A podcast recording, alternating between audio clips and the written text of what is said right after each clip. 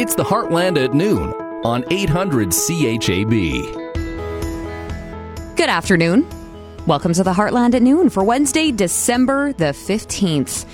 Coming up on the show today, the Crystal Meth Strategy Committee is wrapping up an awareness campaign, and we're going to tell you about how that went. A local lawyer in dispute with the Ministry of Justice over e-signatures. We're going to have more on that story in the show as well. And finally, the Goodbye to Hunger Food Drive wraps up tomorrow, and the Virtual Holiday Train at Home concert will be taking place on Saturday, 7 o'clock local time. We have all the information you need on that as well. It is a little on the chilly side out there today. The sun is shining right now. Feels like minus 27 with that wind chill factored in with some snow early this morning and gusty winds. Now it is minus 16 in Moose Jaw right now. We'll tell you more about what you can expect for the remainder of the work week and heading into the weekend with local weather. We also have your local sports on the horizon. Moose Jaw Warriors in action last night. And right now, your 800-CHAB local news. You're listening to 800-CHAB Moose Jaw, a Golden West radio station. Discover Moose Jaw News for the Moose Jaw Warriors. The 16-game season ticket package makes the perfect gift. Buy before December 24th to get the New Year's Eve game bonus. Available at the Warriors office and sasktix.ca. Good afternoon, I'm Haley Shirky. A Parks and Recreation Master Plan will be in the works starting next year. City Council passed $75,000 in funding to hire an external consultant to develop the plan. Director of Parks and Recreation, Derek Blay, said Moose Jaw is one of the few communities without a plan. When you look at the 10 largest communities within our province, only two have not adopted a similar type plan within the past 10 years, Moose Jaw being one of them, and then 7 of the 10 have adopted all their master plans within the last 3 years. The master plan would help the Parks and Recreation Department with prioritizing requests. Winter might not officially begin until next Tuesday, but Old Man Winter will be getting southern Saskatchewan primed for it starting today. After experiencing abnormally warm fall temperatures, daytime highs aren't expected to break the minus 10 degree mark until potentially after Christmas. We do have a cold air mass extending down from the north part of the country that is going to sit in place over much of the prairies throughout the end of this week. And then next week, it looks like an as cold or even colder air mass might be settling in. That was Justin Shelley, a meteorologist with Environment and Climate Change Canada. Stay tuned for your full 5-day weather forecast coming up right after sports. It's the season of giving, and the Riverside Mission is in need of some festive donations for its Christmas supper. If you're thinking of specific Christmas items, it's turkeys, it's hams, it's vegetables like carrots, potatoes. So, you know, we can do mashed potatoes and that kind of stuff. So there's some basic needs. That was Joe Miller, Executive Director of Souls Harbour Rescue and Riverside Mission. Miller says December is easily the busiest time for the shelter. If you'd rather give gifts to those in need, Miller suggests filling up a pair of socks with soap, a toothbrush, mittens, or other small gifts. Those stockings will be given out during the Christmas meal. The city will be putting out requests for proposals to update its official community plan and zoning bylaw. The current OCP and zoning bylaw was approved by the province in 2011, but was written in 2001. Director of Planning and Development, Michelle Sanson, said Moose Jaw's plan has been flagged by the provincial government. Typically, OCPs are visually appealing and showcasing the city with photos, and they're easy to read. Our current OCP doesn't even have a picture in it and no color at all. During budget deliberation, City Council approved $250,000 from the capital budget to begin the process. Moose Jaw's Crystal Meth Strategy Committee has been conducting an awareness campaign for the past year. As 2021 is now ending, so is the campaign. Campaign coordinator Mary Lee Booth has worked hard with the community to achieve the goal of educating people on the dangers of the drug and the stigma around addiction. Addictions can happen to anybody, and when we become more aware of, the science of addiction, we can become more compassionate and understanding to the people who are afflicted, because nobody asks to be addicted. Other resources for help and information will be posted on their Facebook page. 4 deaths in relation to COVID-19 were reported yesterday, along with 47 new positive cases and 66 recoveries. Of the new cases, 1 is in the South Central Zone. Regina and Saskatoon both have 13. 545 cases are active in the province, 110 people are in hospital, and 34 are in the ICU. The John Howard Society's My Place program, Square One, and the Moose Jaw Food Bank have created a program to help bring a Merry Christmas to the homeless population this season. The Home for the Holidays program is approaching members in our community and asking if they would like to adopt one of these people. We've identified 82 individuals, men, women, and children. That was Jason Moore, board member on Square One and employee of the Moose Jaw Food Bank. After you adopt a person in need, you're given a gift box and a list. You fill the box out and drop it at the food bank, and then it's given to your adopted person for Christmas. Find out how to sign up on discovermoosejaw.com. And now, the Golden West Radio Money Scope for Aaron Rustin of Purposed Financial, bringing understanding and financial success to clients for over 35 years. The TSX is down 114 points, the Dow Jones is down 76 points, the NASDAQ is down 155 points, and the Canadian dollar is down at 77.41 cents U.S. And do you have a story to share? Click Submit News on discovermoosejaw.com. Prime Minister Justin Trudeau has consulted the premiers on additional border and travel measures that could help slow the community spread of COVID-19. In a call late Tuesday, the First Ministers discussed the Omicron variant of concern, which is rapidly spreading around the world. Trudeau and the premiers agreed the key to moving beyond the pandemic is to ensure as many Canadians as possible get vaccinated and have access to booster shots. Federal Conservative leader Erin O'Toole says the Trudeau government's fall economic statement shows that the Liberals have no plan for economic recovery. Yesterday's fiscal update predicts the government will post a deficit $10 billion lower than was originally forecast for this year and pegs $4.5 billion in spending related to COVID-19 measures. O'Toole complains the update shows no means of combating concerns about rising inflation. The U.S. House has voted to hold former White House Chief of Staff Mark Meadows in contempt of Congress after he ceased to cooperate with the January 6th committee investigating the Capitol insurrection. Last night's vote was the first time since the 1830s that the House has voted to hold a former member in contempt. And U.S. President Joe Biden is headed to storm-ravaged Kentucky today. Biden will survey damage and offer federal support for the victims of the devastating tornadoes that killed dozens and left thousands more in the region without heat, water, or electricity.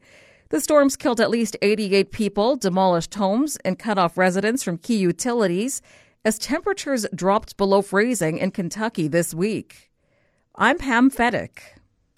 Now, discover Moose Jaw Sports. The Moose Jaw Warriors fought hard against the Saskatoon Blades last night, tying the game at 4-4 in the last period. The Blades then scored the winning goal 35 seconds into overtime. Ryder Korzak gained 2 goals and 4 points for the Warriors. The Warriors will be back on the ice this Friday in Regina to open a weekend home-and-home series with the Pats. The two rivals meet at home on Saturday at Mosaic Place in the final game before the Christmas break. Austin Matthews is closing in on the most goals in the NHL. He scored twice last night as the Toronto Maple Leafs defeated the Edmonton Oilers 5-1. Matthews has 20 on the season, 3 behind Edmonton's Leon Draisaitl. The Oilers have lost 6 straight. COVID-19 continues to dominate the NHL headlines. Another 17 players went on the league's COVID protocols yesterday, with the Carolina Hurricanes joining the Calgary Flames and having several games postponed. Oilers head coach Dave Tippett was not behind Edmonton's bench last night as he was moved into the protocol, and Vancouver defenseman Tucker Poolman was pulled from last night's game due to COVID-19 protocols. The NBA is also facing some setbacks due to COVID-19 protocols. The Toronto Raptors have a few days off since their game tomorrow night against Chicago was postponed due to numerous Bulls players being in COVID-19 health and safety protocol. However, the Raptors dropped a 131-129 decision in overtime last night in Brooklyn. The Nets were without 7 players in the win due to COVID-19 protocols. Toronto hosts Golden State on Saturday. And remember, we'd like your scores and local sports stories. Fill us in by email at sports@discovermoosejaw.com. Now, your Discover Moose Jaw weather. Well, we do see some cooler weather now settling in. Sunshine today with cloudy breaks. Wind northwest gusting to 50 kilometers an hour, and that temperature will continue to drop through the day, minus 18 this afternoon. Wind chill near minus 30 with a risk of frostbite. Windy tonight, low minus 24. Again, that wind chill making it feel more like minus 36 with a risk of frostbite. Tomorrow, mainly sunny, high minus 16, and the wind chill cooling it off more than that. Friday, a chance of flurries and a high of minus 22. And for Saturday and Sunday, a mix of sun and cloud with highs of minus 13. The sun rose this morning at 8:56 a.m. and it will go down tonight just before 5 o'clock. Current temperatures across the region. Moose Jaw minus 16, Regina minus 14, Assiniboia Gravelberg minus 16, Rockland Cornac minus 15, Swift Currents minus 20, Elbow minus 18, and Davidson Watrous minus 17. Once again, Assiniboia is minus 16, Regina minus 14, and with the wind northwest at 50 kilometers an hour and the relative humidity at 74%, it is minus 16 degrees here in Moose Jaw. Taking a look at your road report from My Addictions Clothing Boutique in Town and Country Mall. Stop by and check out their great selection of fashions and accessories and enter to win a gift box with luxurious products worth over $300. The biggest in-town closure you need to be aware of is the intersection of First Avenue Northwest and Fairford Street. Crews are out doing a little bit of work in that area, so expect some detours. The highway hotline is reporting winter conditions on nearly all local area highways, meaning swirling snow, drifting snow. I know this morning visibility wasn't great, but at last word, that has greatly improved. Now, gas prices in the city range anywhere from $1.359 up to $1.389 per liter. Now time for the Paul Martin commentary. Sometimes you can see the big economic trends in day-to-day life. In fact, that's probably where we always see them. It's just we're not watching for them. But if you have been out Christmas shopping and notice the empty shelf ratio seems to be bigger than usual this year, you're not alone. And the explanation is fairly simple. Supply chain interruptions. What's causing those interruptions is one of the big trends reshaping the economic landscape. Production was delayed in factories, largely because of COVID. That meant ships had to wait for cargo to ship the goods around the world. Then ports were backed up, trying to keep up to all of this new traffic. And they, too, had staffing challenges because of COVID. Then there's the Great Resignation, where people are rethinking their careers. Well, all of this is leading to another new trend, rethinking the just-in-time inventory system. COVID showed businesses how fragile their supply chain has become, so they're responding by adding their own warehouse space and stocking up on inventory so they can improve their empty shelf ratio next year. I'm Paul Martin. Moose Jaw, notoriously entertaining. Keep the fun rolling at the South Hill Bowling Center this holiday season. Party on with Rock and Glow Bowling on Friday and Saturday evenings and Saturday and Sunday afternoons. South Hill Bowling Center, where fun is the name of the game. John's Music. Give the gift of music this Christmas. All types of instruments, lessons, even sound equipment for holiday gatherings. Christmas sounds great at John's Music in downtown Moose Jaw, 37 Main Street North. Fa la la la love John's Music. This is Aaron Rustin of Purposed Financial, where we've been bringing clarity, understanding, and success to our clients' personal financial plans for over 35 years. And you're listening to The Heartland at Noon on 800-CHAB. Good afternoon, Tegan Whitco in for Rob Carney on The Heartland at Noon. As we begin to tie a bow on the year that was 2021, Moose Jaw's Crystal Meth Strategy Committee's awareness campaign is also coming to an end. Discover Moose Jaw's Catherine Ludwig spoke with the chair of the committee, Devin Olenek, and the campaign's coordinator, Mary Lee Booth, and they discussed how they feel the campaign went and what's next for the committee. Okay, yeah. So just for a refresher, when did this campaign start? The campaign started... I guess by the time we got going, it was February. of this year. And so it was intended that 2021 was going to be the year for, kind of a prevention and awareness campaign. So, it was a time-limited project. So just as an overall view, what was the committee's goal with this campaign? Well, the goal really was to inform community members about the dangers of crystal meth.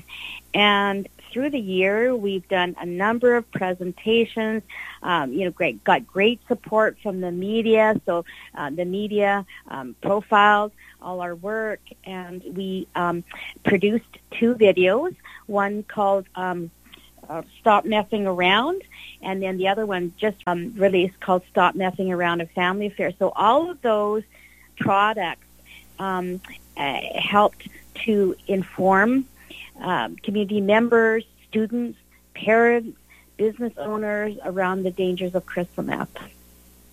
Do you feel that the campaign reached its goal? It reached out to a large amount of the community. Do you feel it achieved what it was going for?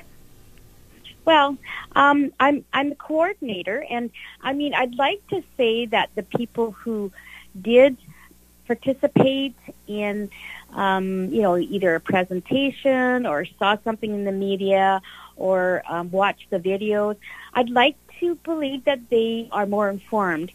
Ultimately, what we want to do is prevent people from picking up crystal meth in the first place.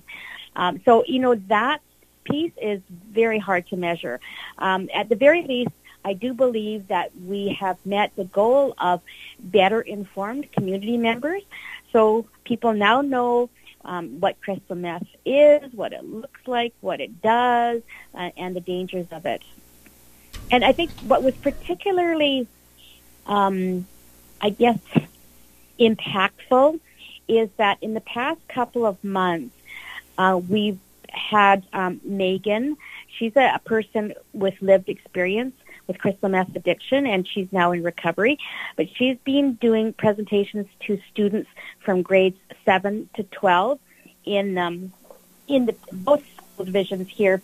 And I think that there's been something like 600 or more students who have attended that presentation. Altogether, there's been 20 live presentations and 3 presentations by Zoom.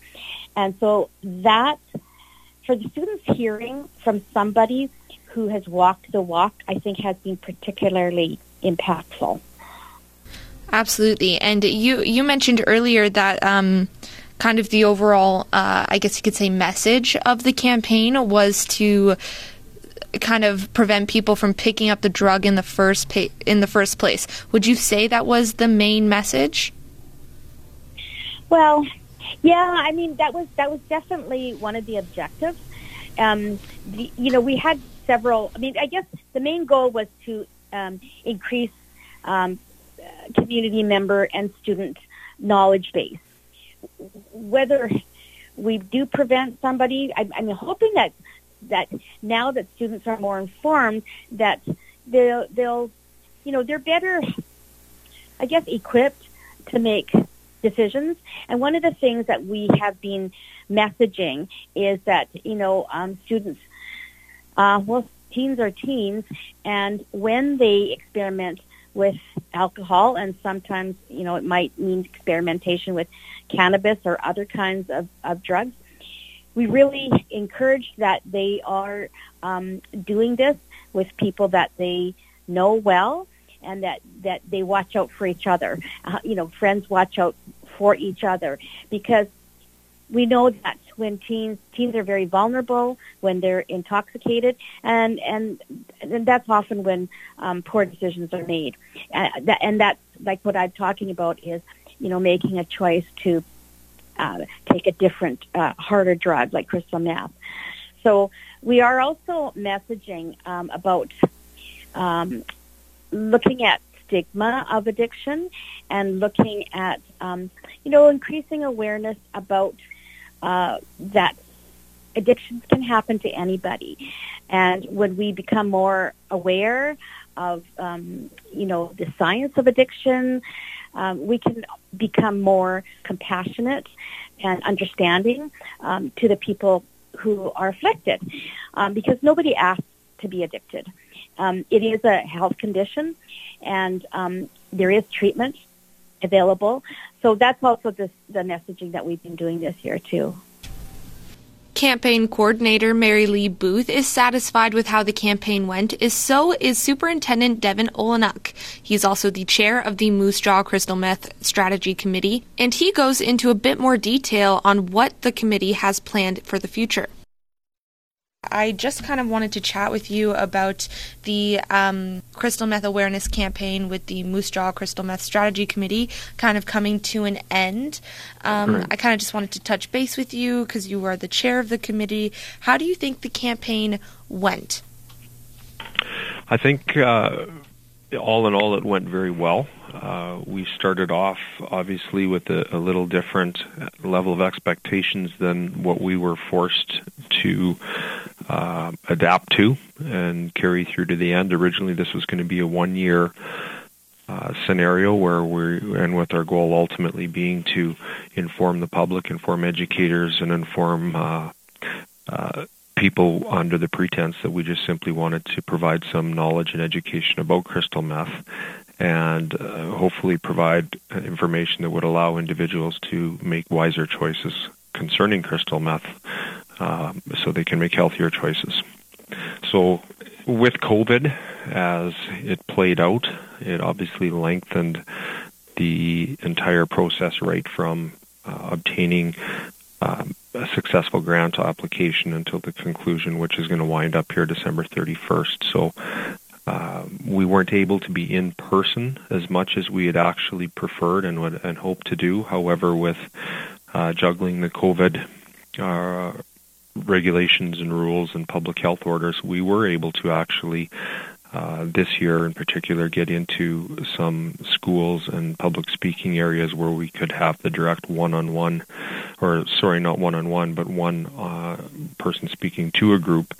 That is so much more impactful, in my view, rather than doing things consistently over Zoom or other media formats. So in that regard, by getting, Megan into schools and having her tell her and share her experiences, the level of impact, I think, is extremely powerful, and it reached out and made a significant difference and into people's ways of thinking and how they considered meth, and really that's kind of what our goal was from the beginning, was just to create that awareness and ultimately hopefully have people make healthier choices.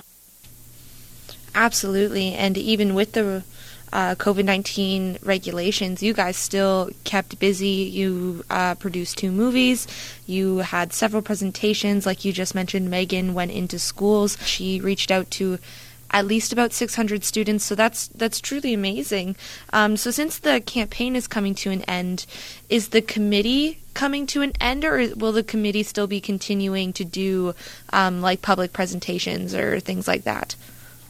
The committee itself will come to an end. This was a project-driven initiative, and as I mentioned earlier, that was anticipated it would be within a one-year time frame. The time frame is expanded from early 2019 till the conclusion of 2021, again due to the circumstances beyond our control. But the committee will come to a close. We're in the process right now of how we're going to finalize the Facebook followers that we had to keep them informed and give them other resource outlets if that is their need and wish to reach upon other community services as they need. We're also looking at how we're going to manage the efforts that Mary Lee had put forward along with Megan, and I think those presentations will live on through the police service. We do regular engagements with schools in our school resource program, and this would certainly be an appropriate fit for us to continue the messaging in that regard if this is what the committee would find appropriate, and I anticipate that would be a viable option. So is there going to be like a end of the year kind of event? Since it's ending at the end of the year, will there be like a sort of ending kind of event, or will you guys just release information on other resources, other outlets like you mentioned before? Yeah, we're looking at just releasing on the current platforms that we have, and that'll be part of our wrap-up. And again, we will have some resource options for those people. We certainly don't want to leave people searching for answers, and by our resource list that we will leave, hopefully that will help them in that regard. I think it's important to notice that this was an initiative that really involved a lot of community partners to band together to do this, and it was certainly not part of any one of our job descriptions or work mandates. It was more or less a community initiative with the grant to pull this all together off the sides of our desks to move forward. And I think to measure the success, I think if you look at the fact that we had over 9,000 views on the production for Stop Messing Around, and the second production that was released in the fall here, Stop Messing Around, A Family Affair, it's gathering a lot of momentum as well. We've had several hundred followers on social media. So I think if we look at those factors, plus with what Megan has done in the school, and not to be forgotten, Chad also was very beneficial in getting the program going earlier on, and we thank him for his experiences that he's willing to share as well. So I think to wrap it up, it's appropriate. I mean, it's a project-driven initiative that did have a start and an end date, and we're sticking to that, and there will be resources available for people to carry on, and the message will carry on through our school resource program here as long as this is the route that the committee feels is appropriate. Okay, wonderful. And just to kind of ask the all-encompassing question, what would you say the main message of this campaign was? The main message is simply to provide information so people can make a much more well-informed decision on whether to, first of all, try drugs. Secondly, if people are already into crystal meth or any other drug for that matter, it's to recognize some of the indicators so that if you have someone that is near and dear to you, perhaps you can pick up on some of the tendencies that are shared in Stop Messing Around, as well as our second production, A Family Affair, and it can alert families and friends and dear people to reach out and provide a resource to help those people that have made a choice that can possibly be corrected or stopped or managed and put them in a better position to move forward in life. Discover Moose Jaw's Catherine Ludwig with Devin Olenek and Mary Lee Booth of Moose Jaw's Crystal Meth Strategy Committee. We'll take a quick time out and we'll be right back. This is the Heartland at noon on 800-CHAB. Tonight's Lotto 649 draw is an estimated $8 million, plus the guaranteed $1 million prize. $8 million. Get that Lotto 649 feeling. Before CS2600 CRT TrueFlex Canola with Roundup Ready technology from Cantera Seeds, I planned my summer around spray time, not lake time. But with CS2600 CRT's flexible application timing, the only thing getting sprayed right now is me. And with its first and second generation clubroot resistance and excellent straight cut performance, it fits my farm like a snug swimsuit. Visit Cantera.com to order CS2600 CRT from your preferred retailer. Always read and follow grain marketing and stewardship requirements and pesticide label directions. The longer you wait, the more you appreciate. Feel the energy and spirit of live music at the 16th Bengough Gateway Music Festival. Circle July 22nd and 23rd and watch for exciting announcements coming soon. Be safe over the holidays so you can head to Bengough July 22nd and 23rd, a proud partner of Tourism Saskatchewan. Cheers to the holidays. Find spirits, liqueurs, and exclusive wines at Urban Cellars in Moose Jaw, with some wines up to $3 off per bottle. The original South Hill Liquor Store. Urban Cellars, happily serving all of Moose Jaw this holiday season.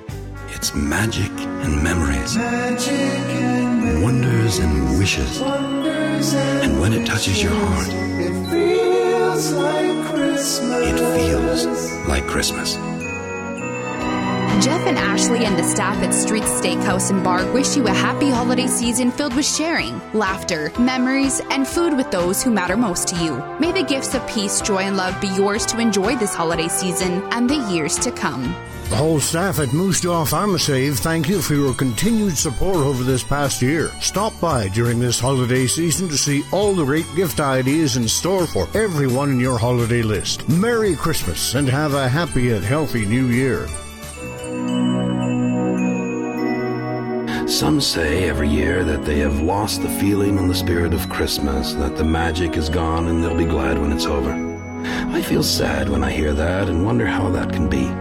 Perhaps it's because we forget those simpler times when Christmas surrounded us and we had no control over it. A time when Christmas embraced us and we didn't necessarily embrace Christmas. A time when we just opened our hearts and let it pour in and became intoxicated with its odors, its music, its pageantry, its bunting, its goodwill and excitement. When we grow older, we seem to bargain with it, trading off this for that and become poorer in spirit because of it. Perhaps it is time to go back and touch memory, knowing we weren't always like this. Once we had the heart of the young, and every year Christmas came in search of that heart and hugged it to its bosom like its very own child. I'm Gib Forster. Have a Merry Christmas. This is Aaron Rustin of Purpose Financial, where we've been bringing clarity, understanding, and success to our clients' personal financial plans for over 35 years. And you're listening to The Heartland at Noon on 800-CHAB. Tegan Whitcohen for Rob Carney today. Happy Wednesday. You know, a local lawyer is in the beginning of a legal battle with the Registrar of Titles. This is over e-signatures, as there are still government offices that will not accept electronic files. Here's Discover Moose Jaw's Haley Shirky with the story. The Registrar of Titles, an employee of the Saskatchewan government's Ministry of Justice, does not accept electronic signatures for the transfer of land or houses siting. And local lawyer Talon Regent wants this to change. Regent is taking the Registrar of Titles to court in hopes e-signatures will be accepted along with wet ink. Talon, tell me how this legal battle started. It started with my representing a disabled client, a quadriplegic, who needed to sign documents in the height of the pandemic. And at the time, the government had just instituted new remote witnessing rules, allowing lawyers to be able to sign documents with people via video conference. And in this client's case, he was lamenting to me that if he was allowed to sign documents with an electronic signature, he would be able to do that with a mouse-like device that he controls with his breath and with his tongue to interface with the computer. But because of the registrar's position right now, he had to have a third party come into his home and handle the printed pages, sign it on his behalf, scan it back into the computer, and altogether it made it a far more difficult process for this man than it ought to have been. And so I took it upon myself to do some research and to call upon the Land Titles Registrar to start accepting electronic signatures. And the registrar has now come back saying, we are not going to accept electronic signatures.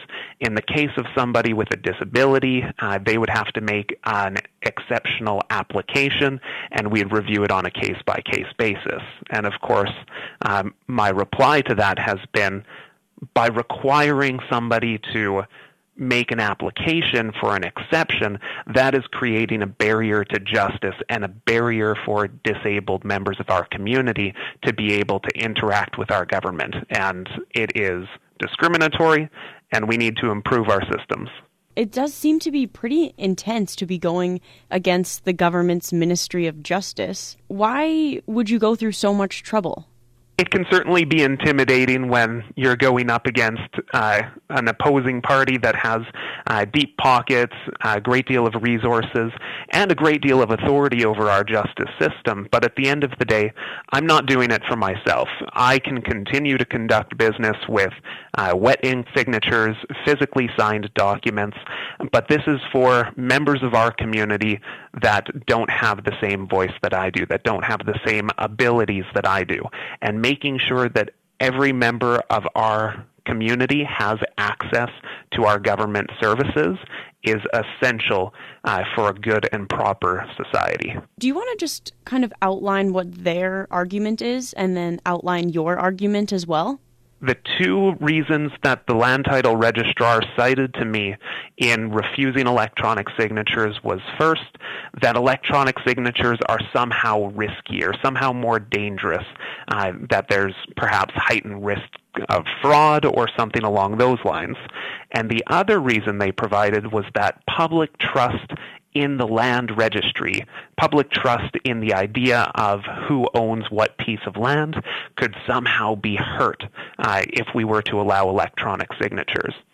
And to that, I've replied, firstly, when it comes to the risks, there simply are none. We do electronic fund transfers constantly. We pay for different goods and services with the tap of a plastic card, and there is no issue there. People sign electronically on emails, and we conduct billions of dollars worth of transactions every single day. Billions of dollars worth of contracts are signed every single day with electronic signatures here in Canada. And so the idea that electronic signatures have any sort of heightened risk is incorrect. And frankly, quite the opposite is the case. When we have electronic signatures, we have better metadata to be able to trace where those electronic signatures came from, when they were applied, and the like. Whereas with a wet ink signature, all we have is ink on a page, and unless somebody is going to start dusting for fingerprints or testing the ink to see what kind of pen was used, you can't trace the authenticity of the document. So electronic signatures are at the very least equivalent, or frankly, I would argue they are substantially safer than wet ink signatures. And when it comes to public perception, I mentioned that we Canadians will pay for goods and services with the tap of a plastic card. And so the idea that the regular member of the public walking down the street is going to care one bit whether or not documents are signed with a wet ink signature versus an electronic signature, there's simply no evidence to suggest that they're going to be worried about it. And I might mention that the registrar did not provide any evidence supporting their position. They stated these things as though they were facts, but they couldn't provide me with any evidence. And in my own research, I have been unable to find any evidence that supports their position. We're moving into a more electronic society, so it would make sense for the Ministry of Justice to also move in that direction. Yeah, the government already has an Electronic Information and Documents Act, which authorizes the use of electronic signatures in broader everyday life. And so there's already an acknowledgement from the government that we need to be moving into the 21st century, and we need to acknowledge that this technology is here to stay. It creates efficiencies, and so now that the government has acknowledged that, we need other ministries within the government to get on board as well. Yeah, so do you know if that signature is only not accepted for the transfer of land and houses, or are there other ministries that don't accept it? There are other instances where electronic signatures can't be used without the consent of the other party. So anytime you're negotiating a promissory note, a negotiable instrument. It's a bit of a legal term, but basically an IOU. So if you've got an IOU that you're giving somebody, that should be done with a wet ink signature still under the current legislation. And the other really big one is wills, powers of attorney, healthcare directives. Those types of things should still be signed with a wet ink signature, particularly because when it's being submitted to court or when it's being submitted to a hospital, they are looking to receive an original. And the law hasn't quite figured out what a quote-unquote original document is when we're talking about electronic documents. So just to be safe, if you're doing up a will or a power of attorney, that should still be done with a wet ink signature. Do you want to just tell me how this legal process is going to work? Is it any different when you're taking a part of the government's ministry to court? It is a little bit different. I've already filed an application to the Land Titles Registrar officially under the Land Titles Act saying, this is my position that e-signatures should be allowed, and I would kindly request that you consent to using electronic signatures in the future. The registrar replied back with an official decision saying, no, we're not doing it for the reasons that I laid out. And from there, it is now up to me to appeal it to the Queen's Bench. And so normally when you're taking somebody to court, you would either be going to provincial court or Queen's Bench as the first court. And so in this case, I am already appealing a decision of the Land Titles Registrar. And so the registrar normally wouldn't have the ability to represent itself to defend its own decision, but I've agreed to allow the registrar to do that. All right, Talon, well, that was pretty much all of the questions that I had. Is there anything else on the matter that you would like to add that maybe I missed? One other important consideration in allowing electronic signatures is not just for disabled members of our community, but also rural and remote members of our community. I have many farming clients that come to the office and they lament that they've had to drive 2, sometimes even 2.5 hours to get to my office, and there are no lawyers closer to them. And they can't sign remotely because they don't have good enough internet out on the farm.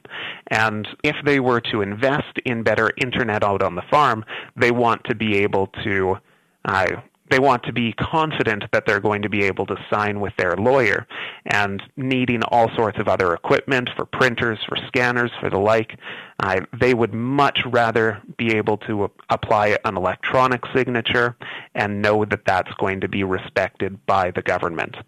So whether it's disabled members of our community, whether it's rural, remote, agricultural members of our community, it is important that everybody has access to modern-day technology to be able to affect these land title transfers. For sure. And I know I said I don't have any more questions, but I just thought of one. How long do you think that this process will take until a decision is made? Justice moves slowly, and so I do very much hope that we will see a decision from the Court of Queen's Bench on this matter sometime in January or February, but it is certainly up to the discretion of the court to determine how long it needs to ensure that it is coming to the just and correct decision. Well, thank you for that, Haley, who is speaking with local lawyer Talon Regent. As this story develops, of course, you can always follow along for the latest on discovermoosejaw.com. This is the Heartland at noon on 800-CHAB, and I'm Tegan Whitco in for Rob Carney. We'll take a quick break, and we'll be right back. 800-CHAB, connecting the community. I'm Sharon Church.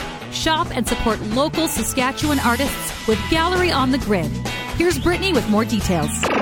Gallery on the Grid is a Christmas pop-up, and it is handmade goods made by Saskatchewan residents. We have potters, card makers, fiber and fabric artists, macrame, painters, soap makers, and just so much more. We are located in Odessa, which is a small town outside Regina. This pop-up now will be open till Christmas. Connecting the community. Brought to you by Urban Cellars, located on South Hill, serving all of Moose Jaw. They offer a large selection of wines, spirits, beers, and seltzers. Stop by today. Rasa Whitecap Charlet and Howe Red Angus, serving you in the past, present, and the future. Charlet and Red Angus, designed for your ranch needs. And Community Service Radio, 800-CHAB. Exotic dried fruits, deluxe nuts, colorful holiday candies. It's the eye-popping Christmas gift tray collection from Nutters. See the tasty options in the flyer, in-store, and at Nutters.com. Nutters Everyday Naturals.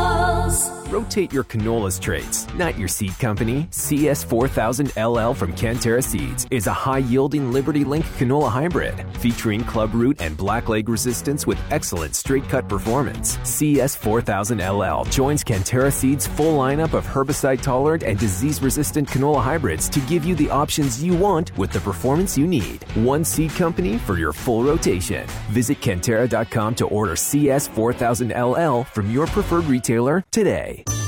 Discover Moose Jaw weather for Prairie Heart Mobility. Make life easier with quality mobility products. Discover your options at prairieheartmobility.com. Today it's cloudy. The sun will peek through this afternoon. Some light winds gusting up to 50, and the temperature will fall to minus 18 in the afternoon with a wind chill near minus 30 and a risk of frostbite. Tonight will be a bit cloudy, some light winds gusting up to 50, a low of minus 24, and the wind chill will become minus 36 overnight, and there is a risk of frostbite. Tomorrow it'll be mainly sunny, a bit of light wind in the morning, a high of minus 16. The wind chill will be minus 36 in the morning and then minus 22 in the afternoon, and there's also a risk of frostbite. Tomorrow night we'll see periods of snow and a low of minus 23. Friday will be cloudy with a 60% chance of flurries, a high of minus 22. Saturday, a mix of sun and cloud, high of minus 13. And Sunday, a mix of sun and cloud and a high of minus 13 again. For complete online weather anytime, click on discovermoosejaw.com or the Moose Jaw Live app. I'm Catherine Ludwig. Well, thanks, Catherine. It's Tegan Witko here, and we are back with the Heartland at Noon on 800-CHAB. The Goodbye to Hunger Food Drive tomorrow, a collaborative effort between the Moose Jaw Co-op, the Moose Jaw District Food Bank, and the CP Rail Holiday Train. Gabby Belanger of CPR is joining us on the phone. We're going to start by running through the plans for the CP Holiday Train this year. The 2021 Holiday Train at Home concert includes a all-star cast lineup. Stephen Page, the Strumbellas, the Trues, Sierra Noble, Odds, among others. So first and foremost, Gabby, how are we able to watch this concert? Simply go to our Facebook page, Canadian Pacific, and we'll be right there streaming live. Awesome. And I understand this virtual concert is going to be happening on Saturday, December the 18th. And I think we figured out 7 p.m. local time is what we need to have marked down. How great is it to be able to bring this event back? I understand it's better to do it in person, but it's probably still really nice to be able to pull it off in this virtual format. Hey, Gabby? Doing it live is definitely way more exciting, but we have to do what we can do. And the virtual concert is the safest.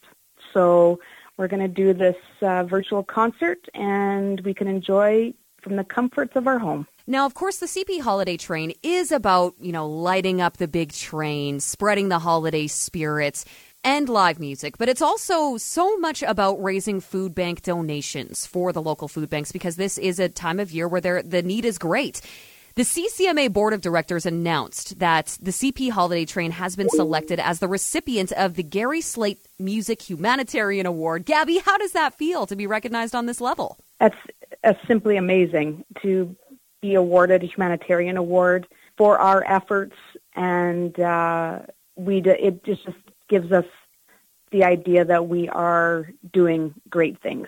And CP has been running this holiday train for a number of years.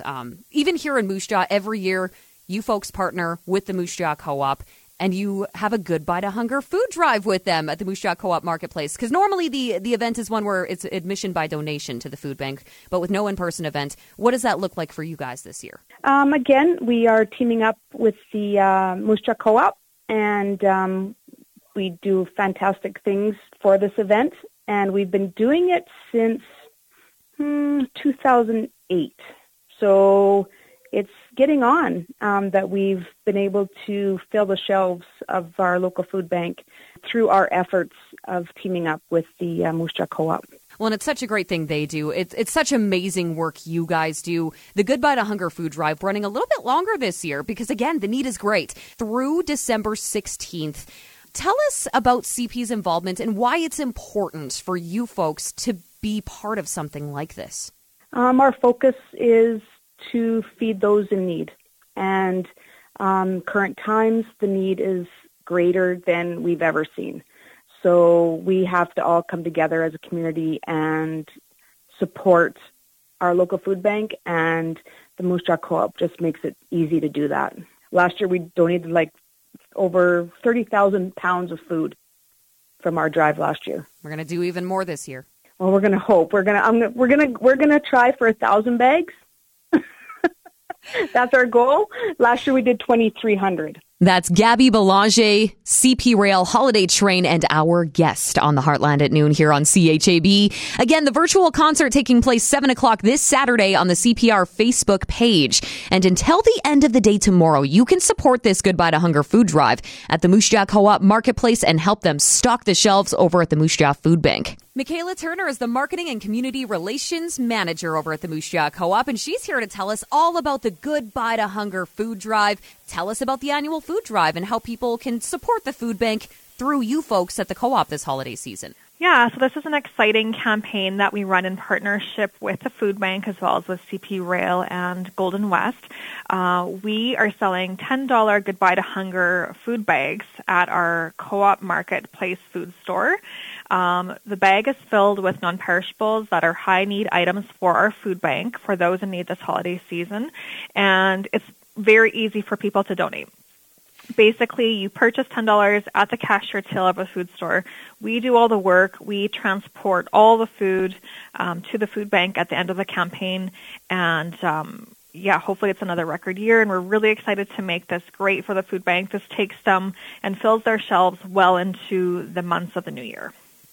Well, and there certainly is a major need for the food bank to have as many non-perishable food items as possible. And I know, you know, the Moose Jaw Co-op has been doing this for quite some time, but I understand the Moose Jaw District Food Bank caters to families beyond our city limits. So are you expanding to other locations this year?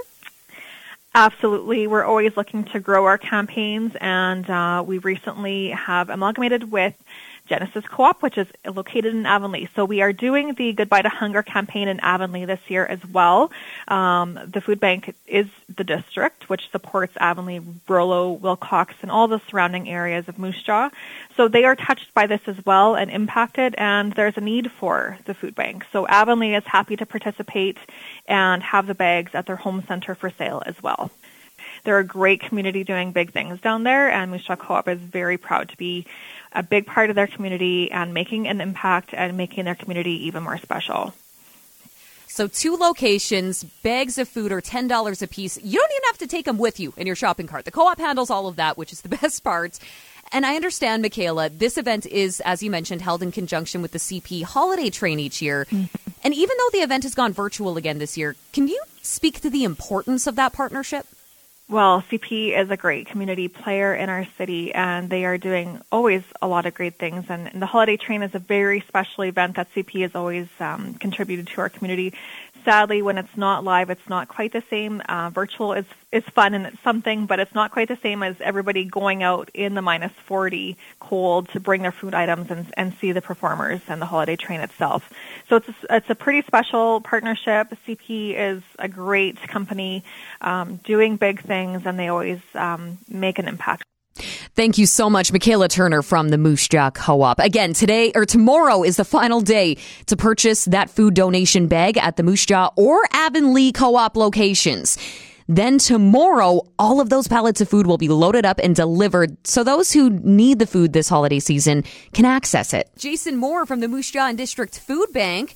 This truly is a busy time of year for you folks at the food bank. So remind us who all you cater to. I know it's Moose Jaw and District. So outside the city limits, how far do you reach?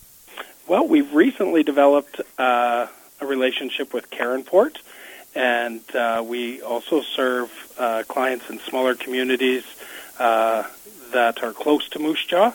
And it is a very busy time for us, especially as the holidays come around and people's budgets get tighter as they're trying to shop for loved ones. So we do serve a large number of people, not just in Moose Jaw, but the rural communities around Moose Jaw.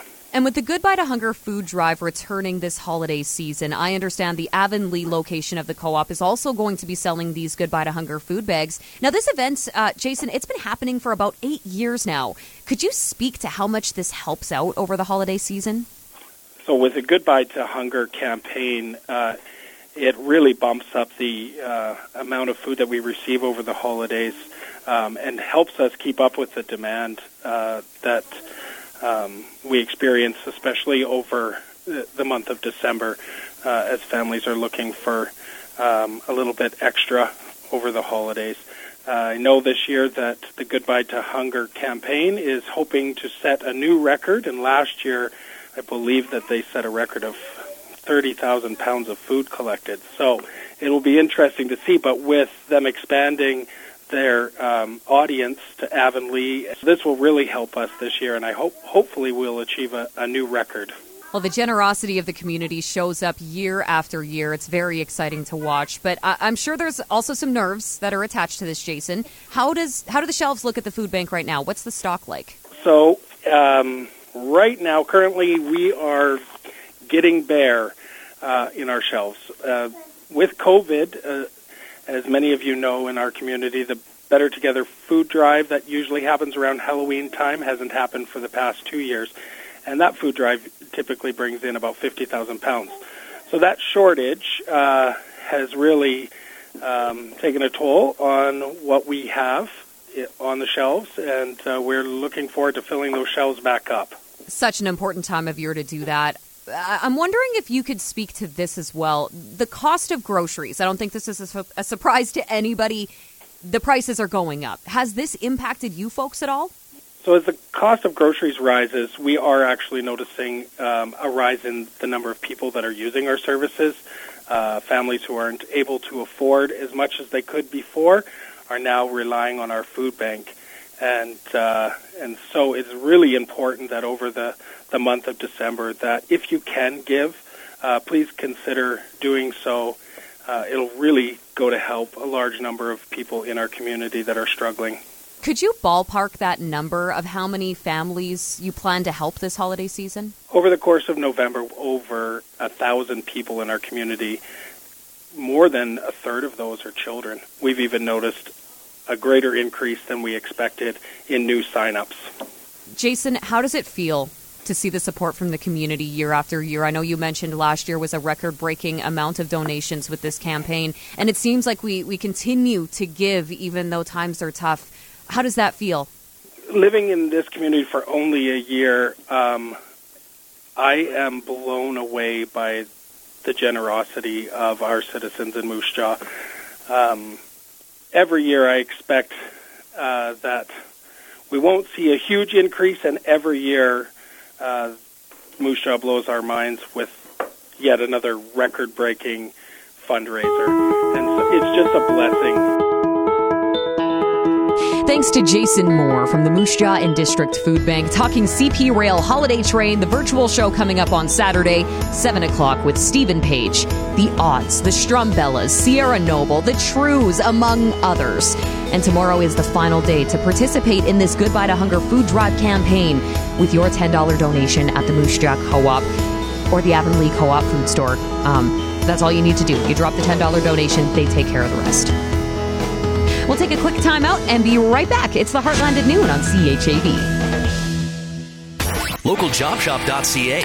Full-time, part-time, days, evenings, factory, retail, professional. Looking for a job that fits your schedule and skills? The right local job and the right local employees. Right here, right now. LocalJobShop.ca. The Moose Jaw Co-op Liquor Store knows that you enjoy nights of cards, games, and laughter. You gather with neighbors, family, and friends for eggnog lattes, cold beer, or a glass of Pinot Noir. The Moose Jaw Co-op Liquor Store is for the host, for the guest, for you. Stocked for the holiday season with competitive pricing, specials, and giveaways. Plus, every Moose Jaw Co-op Liquor Store purchase earns you equity and cash-back membership benefits. Become a Moose Jaw Co-op member today. Be part of something bigger. Help make miracles happen. Kinsman Telemiracle 46 returns March 5th and 6th, 2022. That may be a few months away, but you can donate to Telemiracle anytime. Your support helps the Kinsman Foundation to provide gifts to the people of Saskatchewan who require mobility equipment or medical travel to improve their quality of life. Visit telemiracle.com and support the Kinsman Foundation, helping people every day. And I thank you for helping me. Kinsman Telemiracle, Saskatchewan's charity. There's no place like home for the holiday season. With Christmas just around the corner, thoughts of trees, decorations, and spending time with family and friends is on everyone's mind. This is Tim McLeod, your MLA for Moose Jaw North, wishing you a very Merry Christmas and a Happy New Year. This is Aaron Rustin of Purpose Financial, where we've been bringing clarity, understanding, and success to our clients' personal financial plans for over 35 years. And you're listening to The Heartland at Noon on 800-CHAB. We're back. to wrap up the show. I'm Tegan Whitco. That does it for the Heartland at Noon on 800-CHAB. Still on the way today, Rusty Dean is in later this afternoon. Before then, we'll check out that 1 o'clock farm show. And Rob Carney is back on the morning show tomorrow, giving you a chance to spread some joy with a pay-it-forward style contest, along with the Moose Jaw Warriors Crush Can Retail Store. We'll wrap up the show with the best of Carney's comments next. Census Cattle Producers this Friday, December 17th at 10 a.m. at Mount Dakota Stockman's Egg Company's an all-class sale. All our sales are broadcast on dvauction.com. Updates on our Facebook page. Mount Dakota Stockman's wish to thank all our customers for all their support this past year. Best wishes in 2022. Our sale schedule will be posted in January. December 17th, an all-class sale of cattle selling at 10 a.m. Call 306-478-2229. Diamonds, diamonds, diamonds! Gina Jewelry has a great selection of jewelry for everyone and every occasion, including custom-made pieces. Plus, they can fix and maintain your jewelry. They will even buy your old gold. Gina Jewelry International, 240 High Street West. There, it's all just a little bit of history repeating. Time now for the best of Carney's comments. You know, I've met many people who believe my job is easy. Let me tell you, it's not. I've got to be sharp each and every day. It can be stressful. And you may be surprised to learn what the most stressful part of the day is. It's the final half hour of the CHAB Morning Show as we prepare to celebrate on the Evans Florist Birthday and Anniversary Show. It's a popular piece of local radio where you and yours get a chance to hear your names on the radio and a shot at winning a beautiful bouquet. Tracy Moody and I must check a number of sources, including the submissions in the announcements section on Discover Moose Jaw, emails, Facebook Messenger, the Moose Jaw RV and Marine text line, and, of course, the telephone. And, you know, if we miss one, and we do once in a while, some people get really angry. I've been berated a number of times over the years, and I take it to heart. I feel the shame of failure. I just had to share that with you. Remember, I'm only human, and sometimes I fail to adhere to the standards you expect. Thank goodness I'm not a surgeon. I'm Rob Carney.